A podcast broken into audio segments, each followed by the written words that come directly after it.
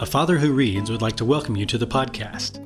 I am Michael Tillman, and in this series, each episode will feature an introduction to a tale or part of a larger story, and my reading of the tale intended for children of all ages.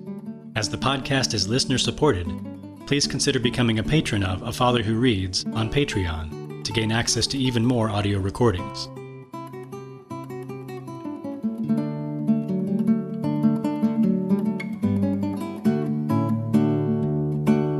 It is September 3rd, 2020, and I am so glad to be here with you today. Our son Sebastien has been smiling a bit before sleep the past couple of weeks, but he did begin giving us actual social smiles two Fridays ago. All the firsts of childhood are amazing to see. To think that life was created is learning that it is loved, and to show little examples of that love in return. To see him smile in response to me smiling at him had me tearing up, and I could say the same for my wife when he smiles at her. He's now grown a full four inches since birth. I've always heard they grow up so fast, but now I begin to understand. Of course, this also means he's been eating more, so the schedule of the past week has been quite compact. We still haven't had time to cook a meal other than ordering out and having things prepared, but I can say that just like Sebastien, it feels like we use energy pretty fast ourselves. Now to introduce today's reading.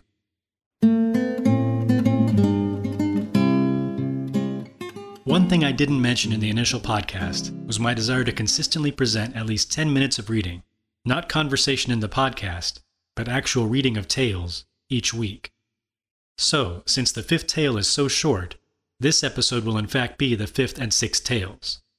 In this episode, we'll hear Little Red Riding Hood and The Sleeping Beauty in the Wood.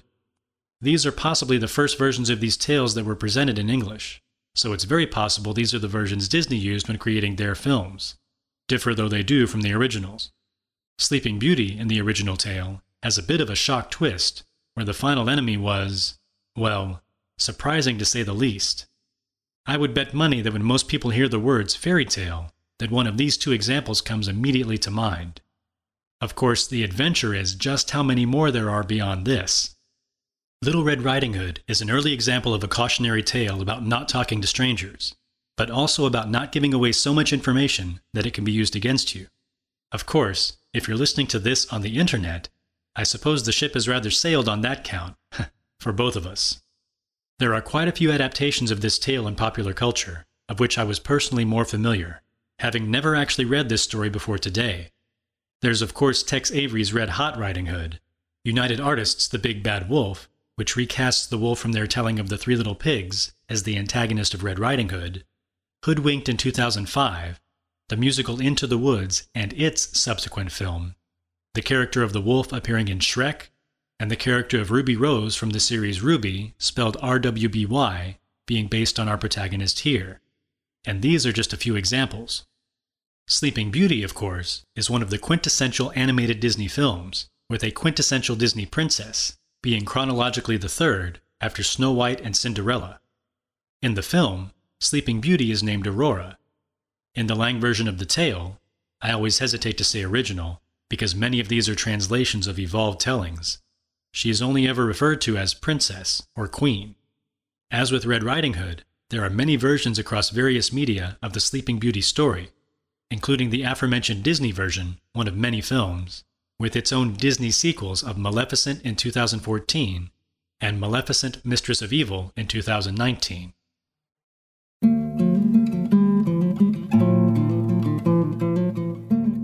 What to expect in Little Red Riding Hood. I doubt there are any surprises here, unless someone has never encountered the original tale and only experienced derivative versions of it with different outcomes. Spoiler alert Grandma and Red Riding Hood get eaten by a wolf. In this tale, we have a great example of the need to teach kids not to talk to strangers. And we see here that it's not always a fear of kidnapping, but what the stranger might do with the information ill gotten from an unsuspecting child. What to expect in The Sleeping Beauty in the Wood. If you've never encountered the original Sleeping Beauty, but only seen the Disney telling or a truncated version, then this story may surprise you. The accepted belief is that it was originally two tales. You would expect that after Prince Charming kisses the princess, they live happily ever after. Although in the original, the prince doesn't actually kiss her, she simply awakes at the appointed time. As far as enchantments and violence in the story, there are here good and bad fairies. The evil fairy, of course, curses the princess to die, but the seventh of the good fairies tries to mitigate the damage by simply making her sleep for a hundred years. The somewhat frightening or weird part of the story is the second part. Turns out, Prince Charming is half ogre, meaning, though, his mother is full ogre, and ogres eat children. So, when Prince Charming, who is at this point King Charming, I suppose, goes on a hunting trip, his mother the ogress decides it's a great time to eat his two children and the princess, who is now Queen Charming. She's fooled by the cook, though, and the queen and the children are not eaten. However, the mother is so furious, she has a tub of reptiles and insects prepared for the cook to be thrown in and eaten alive. At this moment, the king returns, and her rage prompts her to jump in herself. Charming. So, not told very descriptively, but still a pretty grotesque image, and a real odd turn in a story that you might expect to go very differently if you hadn't already encountered it. The primary caution here seems to be watch out for cannibalistic mother in laws, though I doubt many of us have to worry about that.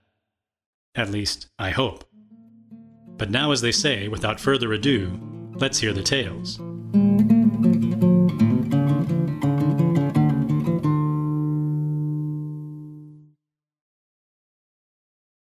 Little Red Riding Hood. Once upon a time there lived in a certain village a little country girl. The prettiest creature was ever seen. Her mother was excessively fond of her, and her grandmother doted on her still more.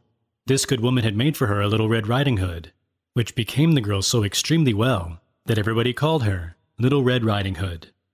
One day her mother, having made some custards, said to her, Go, my dear, and see how thy grandmamma does, for I hear she has been very ill Carry her a custard, and this little pot of butter.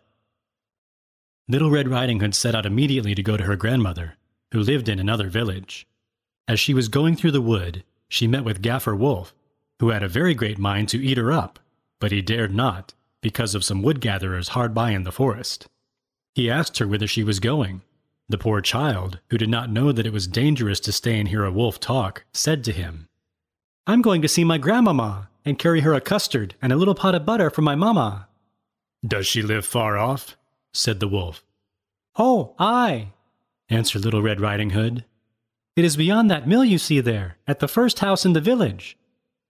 Well, said the wolf, and I'll go and see her too. I'll go this way and you go that, and we shall see who will be there soonest. The wolf began to run as fast as he could, taking the nearest way, and the little girl went by that farthest about, diverting herself in gathering nuts, running after butterflies, and making nosegays of such little flowers as she met with. The wolf was not long before he got to the old woman's house. He knocked at the door. Tap, tap. Who's there? Your grandchild, Little Red Riding Hood, replied the wolf, counterfeiting her voice, who has brought you a custard and a little pot of butter sent you by Mamma. The good grandmother, who was in bed because she was somewhat ill, cried out, Pull the bobbin, and the latch will go up. The wolf pulled the bobbin, and the door opened, and then presently he fell upon the good woman, and ate her up in a moment, for it was above three days that he had not touched a bit. He then shut the door and went into the grandmother's bed, expecting Little Red Riding Hood, who came some time after and knocked at the door. Tap, tap. Who's there? Little Red Riding Hood, hearing the big voice of the wolf, was at first afraid, but believing her grandmother had got a cold and was hoarse, answered, "'Tis your grandchild, Little Red Riding Hood, who has brought you a custard and a little pot of butter mamma sends you. The wolf cried out to her, softening his voice as much as he could. Pull the bobbin and the latch will go up. Little Red Riding Hood pulled the bobbin and the door opened. The wolf, seeing her come in, said to her, hiding himself under the bedclothes, Put the custard and the little pot of butter upon the stool and come and lie down with me. Little Red Riding Hood undressed herself and went into bed, where, being greatly amazed to see how her grandmother looked in her nightclothes, she said to her, Grandmamma, what great arms you have got! That is the better to hug thee, my dear. Grandmamma, what great legs you have got! That is to run the better, my child. Grandmamma, what great ears you have got! That is to hear the better, my child. Grandmamma, what great eyes you have got! It is to see the better, my child. Grandmamma, what great teeth you have got! That is to eat thee up. And, saying these words, this wicked wolf fell upon Little Red Riding Hood and ate her all up. The Sleeping Beauty in the Wood There were formerly a king and queen who were so sorry that they had no children, so sorry that it cannot be expressed. They went to all the waters in the world. Vows, pilgrimages, all ways were tried, and all to no purpose. At last, however, the queen had a daughter. There was a very fine christening, and the princess had for her godmothers all the fairies they could find in the whole kingdom. They found seven, that every one of them might give her a gift, as was the custom of fairies in those days. By this means, the princess had all the perfections imaginable. After the ceremonies of the christening were over, all the company returned to the king's palace, where was prepared a great feast for the fairies. There was placed before every one of them a magnificent cover with a case of massive gold, wherein were a spoon, knife, and fork, all of pure gold, set with diamonds and rubies. But as they were all sitting down at table, they saw come into the hall a very old fairy, whom they had not invited, because it was above fifty years since she had been out of a certain tower, and she was believed to be either dead or enchanted. The king ordered her a cover, but could not furnish her with the case of gold as the others, because they had only seven made for the seven fairies. The old fairy fancied she was slighted, and muttered some threats between her teeth. One of the young fairies who sat by her overheard how she grumbled, and, judging that she might give the little princess some unlucky gift, went as soon as they rose from table, and hid herself behind the hangings, that she might speak last and repair as much as she could the evil which the old fairy might intend. In the meanwhile, all the fairies began to give their gifts to the princess. The youngest gave for her gift that she should be the most beautiful person in the world. The next, that she should have the wit of an angel. The third, that she should have a wonderful grace in everything she did. The fourth, that she should dance perfectly well. The fifth, that she should sing like a nightingale. And the sixth, that she should play all kinds of music to the utmost perfection. The old fairy's turn coming next, with the head shaking more with spite than age. She said that the princess should have her hand pierced with a spindle and die of the wound. This terrible gift made the whole company tremble, and everybody fell a crying. At this very instant, the young fairy came out from behind the hangings and spake these words aloud Assure yourselves, O king and queen, that your daughter shall not die of this disaster. It is true, I have no power to undo entirely what my elder has done. The princess shall indeed pierce her hand with a spindle, but instead of dying, she shall only fall into a profound sleep, which shall last a hundred years, at the expiration of which a king's son shall come and awake her. The king, to avoid the misfortune foretold by the old fairy, caused immediately the proclamation to be made, whereby everybody was forbidden, on pain of death, to spin with a distaff and spindle, or to have so much as any spindle in their houses. About fifteen or sixteen years after, the king and queen being gone to one of their houses of pleasure, the young princess happened one day to divert herself in running up and down the palace. When going up from one apartment to another, she came into a little room on the top of the tower, where a good old woman, alone, was spinning with her spindle. This good woman had never heard of the king's proclamation against spindles. What are you doing there, goody? said the princess. I am spinning, my pretty child, said the old woman, who did not know who she was. Ah, said the princess, that is very pretty. How do you do it? Give it to me that I may see if I can do so. She had no sooner taken it in her hand than, whether being very hasty at it, somewhat unhandy, or that the decree of the fairy had so ordained it, it ran into her hand, and she fell down in a swoon. The good old woman, not knowing very well to do in this affair, cried out for help. People came in from every quarter in great numbers. They threw water upon the princess's face, unlaced her, struck her on the palms of her hands, and rubbed her temples with Hungary water. But nothing would bring her to herself. And now the king, who came up at the noise, bethought himself of the prediction of the fairies. And, judging very well that this must necessarily come to pass, since the fairies had said it, caused the princess to be carried into the finest apartment in his palace, and to be laid upon a bed all embroidered with gold and silver. One would have taken her for a little angel, she was so very beautiful, for her swooning away had not diminished one bit of her complexion. Her cheeks were carnation, and her lips were coral. Indeed, her eyes were shut, but she was heard to breathe softly, which satisfied those about her that she was not dead. The king commanded that they should not disturb her, but let her sleep quietly till the hour of awakening was come. The good fairy who had saved her life by condemning her to sleep a hundred years was in the kingdom of Matakin, twelve thousand leagues off, when this accident befell the princess. But she was instantly informed of it by a little dwarf, who had boots of seven leagues, that is, boots with which he could tread over seven leagues of ground in one stride. The fairy came away immediately, and she arrived about an hour after, in a fiery chariot drawn by dragons. The king handed her out of the chariot, and she approved everything he had done, but as she had very great foresight, she thought when the princess should wake, she might not know what to do with herself, being all alone in this old palace. And this was what she did.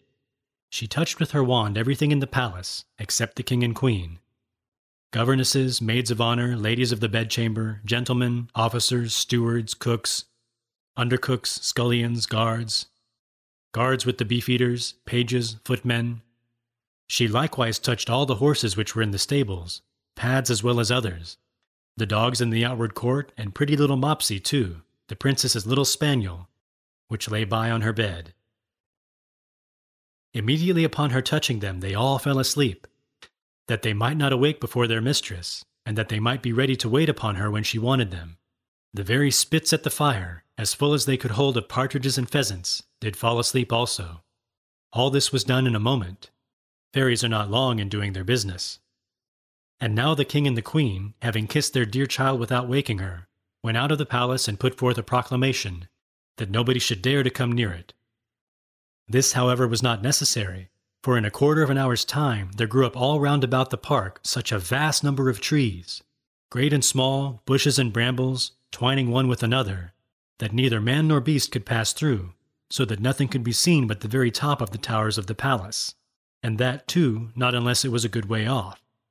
Nobody doubted but the fairy gave herein a very extraordinary sample of her art, that the princess, while she continued sleeping, might have nothing to fear from any curious people. When a hundred years were gone and past, the son of the king then reigning, and who was of another family from that of the sleeping princess, being gone a hunting on that side of the country, asked, What those towers were which he saw in the middle of a great thick wood? Every one answered according as they had heard. Some said, That it was a ruinous old castle, haunted by spirits. Others, that all the sorcerers and witches of the country kept there their Sabbath or night's meeting.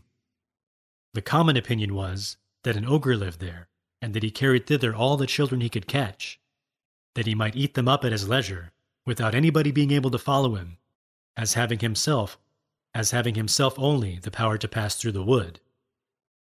The prince was at a stand, not knowing what to believe, when a very good countryman spoke to him thus May it please your royal highness, it is now about fifty years since I heard from my father, who heard my grandfather say, that there was then in this castle a princess, the most beautiful was ever seen, that she must sleep there a hundred years, and should be waked by a king's son, for whom she was reserved. The young prince was all on fire at these words, believing, without weighing the matter, that he could put an end to this rare adventure, and, pushed on by love and honor, resolved that moment to look into it. Scarce had he advanced toward the wood, when all the great trees, the bushes and brambles, gave way of themselves to let him pass through. He walked up to the castle which he saw at the end of a large avenue which he went into. And what a little surprised him, and what a little surprised him was that he saw none of his people could follow him, because the trees closed again as soon as he had passed through them. However, he did not cease from continuing his way. A young and amorous prince is always valiant. He came into a spacious outward court, where everything he saw might have frozen the most fearless person with horror. There reigned all over a most frightful silence. The image of death everywhere showed itself, and there was nothing to be seen but stretched out bodies of men and animals, all seeming to be dead. He, however, very well knew, by the ruby faces and pimpled noses of the beefeaters, that they were only asleep. And their goblets, wherein still remained some drops of wine, showed plainly that they fell asleep in their cups. He then crossed a court paved with marble, went up the stairs, and came into the guard chamber, where guards were standing in their ranks, with their muskets upon their shoulders, and snoring as loudly as they could. After that, he went through several rooms full of gentlemen and ladies, all asleep, some standing, others sitting. At last he came into a chamber all gilded with gold, where he saw upon a bed, the curtains of which were all open, the finest sight was ever beheld. A princess, who appeared to be about fifteen or sixteen years of age, and whose bright and, in a manner, resplendent beauty had somewhat in it divine. He approached with trembling and admiration, and fell down before her upon his knees. And now, as the enchantment was at an end, the princess awakened, and looking on him with eyes more tender than the first view might seem to admit of. Is it you, my prince? she said to him. You have waited a long while. The prince, charmed with these words, and much more with the manner in which they were spoken, knew not how to show his joy and gratitude. He assured her that he loved her better than he did himself. Their discourse was not well connected. They did weep more than talk. Little eloquence, a great deal of love. He was more at a loss than she, and we need not wonder at it. She had time to think on what to say to him. For it is very probable, though history mentions nothing of it, that the good fairy, during so long a sleep, had given her very agreeable dreams. In short, they talked four hours together, and yet they said not half what they had to say. In the meanwhile, all the palace awaked.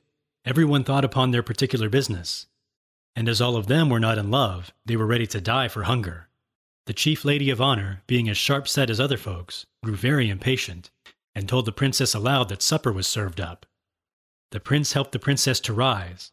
She was entirely dressed, and very magnificently, but his royal highness took care not to tell her that she was dressed like his great grandmother, and had a point band peeping over a high collar.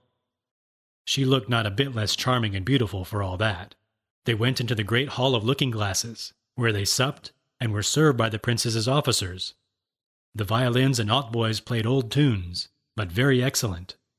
Though it was now above a hundred years since they had played, and after supper, without losing any time, the Lord Almoner married them in the chapel of the castle, and the chief lady of honor drew the curtains. They had but very little sleep. The princess had no occasion, and the prince left her next morning to return to the city, where his father must needs have been in pain for him. The prince told him that he had lost his way in the forest as he was hunting, and that he had lain in the cottage of a charcoal burner, who gave him cheese and brown bread. The king, his father, who was a good man, believed him. But his mother could not be persuaded it was true, and seeing that he went almost every day a hunting, and that he always had some excuse ready for so doing, though he had lain out three or four nights together, she began to suspect he was married, for he lived with the princess above two whole years, and had by her two children, the eldest of which, who was a daughter, was named Morning, and the youngest, who was a son, they called Day, because he was a great deal handsomer and more beautiful than his sister. The queen spoke several times to her son, to inform herself after what manner he did pass his time, and that in this he ought in duty to satisfy her. But he never dared to trust her with his secret. He feared her, though he loved her, for she was of the race of the ogres. And the king would never have married her had it not been for her vast riches.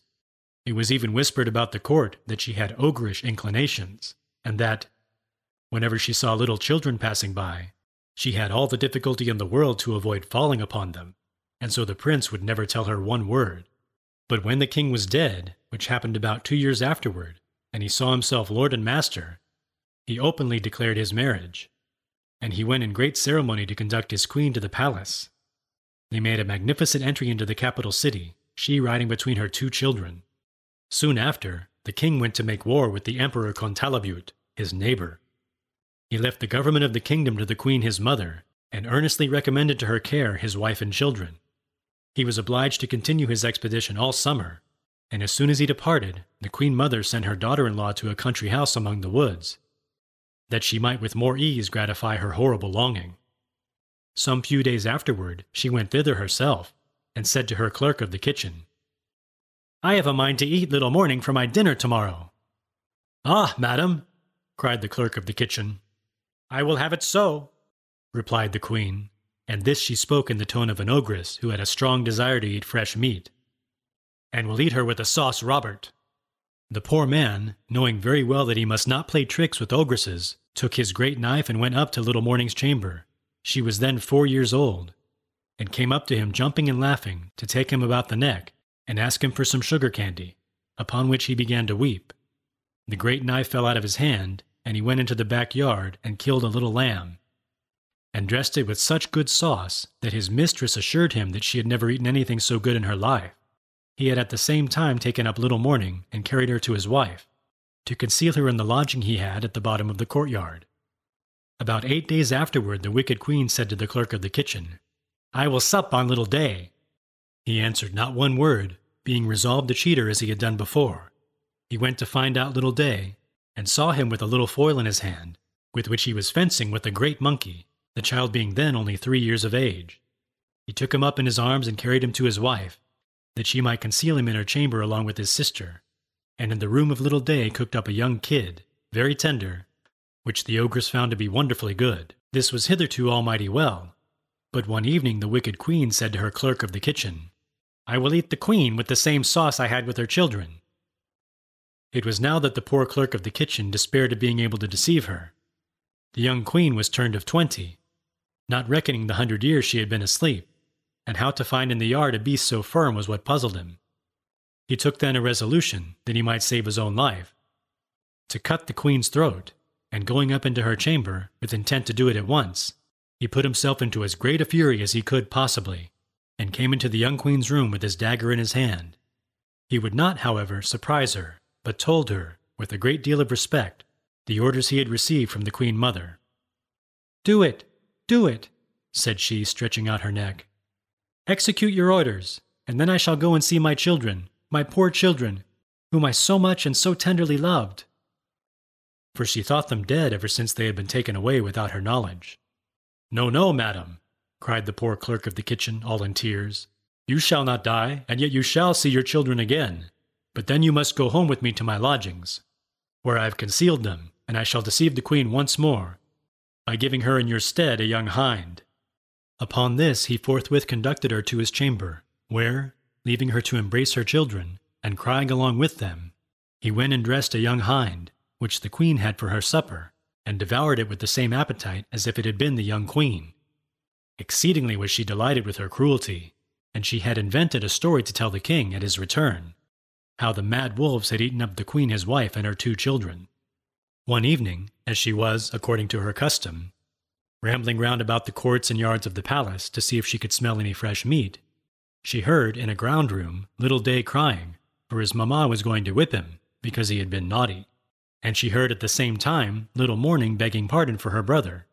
The ogress presently knew the voice of the queen and her children, and being quite mad that she had been thus deceived, she commanded next morning by break of day, with a most horrible voice which made everybody tremble, that they should bring into the middle of the great court a large tub, which she caused to be filled with toads, vipers, snakes, and all sorts of serpents, in order to have thrown into it the queen and her children, the clerk of the kitchen, his wife and maid.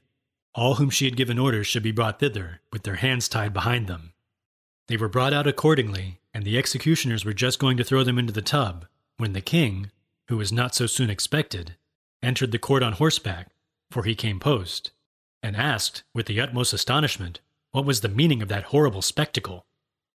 No one dared to tell him, when the ogress, all enraged to see what had happened, threw herself head foremost into the tub, and was instantly devoured by the ugly creatures she had ordered to be thrown into it for others. The king could not but be very sorry, for she was his mother, but he soon comforted himself with his beautiful wife and his pretty children.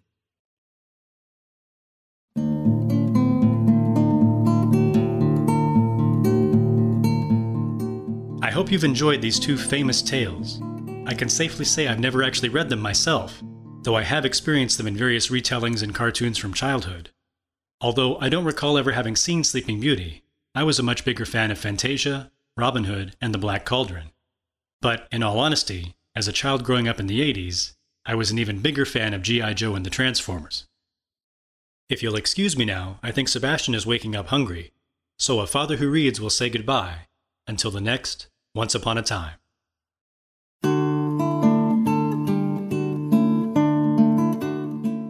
A brief word about production. I'm a one person team, and this listener supported podcast is funded with Patreon. Find A Father Who Reads on Patreon to subscribe for MP3 downloads of these and other readings for your own playlist, or to request readings you'd like recorded in dedication to you or someone in your life. To follow Sebastien's story and baby pictures, please follow at A Father Who Reads, all one word, on Twitter. And finally, join A Father Who Reads on Discord to help grow a community of like minded literature lovers. Thank you very much, and I look forward to reading for you again soon.